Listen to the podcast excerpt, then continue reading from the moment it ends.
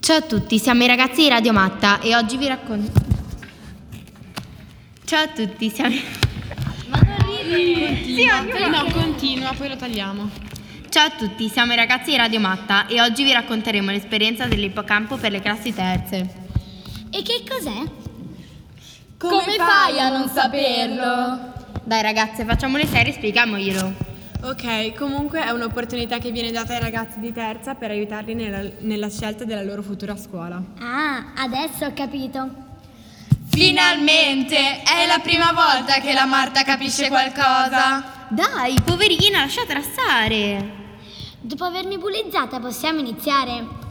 Iniziamo dicendo che abbiamo intervistato dei ragazzi di terza che in questo momento devono decidere cosa fare del loro futuro. Esatto, abbiamo chiesto loro se avessero già preso una decisione o se fossero ancora indecisi. Già, la maggior parte degli studenti era abbastanza, de- era abbastanza sicura della loro scelta. A me molti avevano detto che erano ancora indecisi su due o più scuole. I ragazzi ci hanno anche detto di essere felici e curiosi e pr- di provare e imparare nuove cose, ma allo stesso tempo tristi di dover abbandonare questa scuola e le persone che ne fanno parte. Sì, però, uffa, i miei genitori non vogliono che io frequenti l'artistico. Ma che ce frega a noi? Ragazzi, dai, smettetela. Comunque Marta ha ragione, ci sono dei genitori che ostacolano la scelta dei propri figli.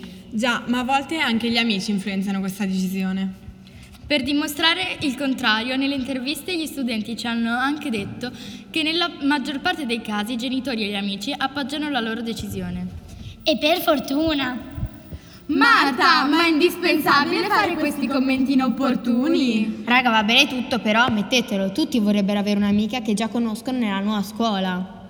Già, però la scelta non deve essere basata sulle amicizie. Esatto. Non c'è bisogno di puntualizzare quello che è già ovvio.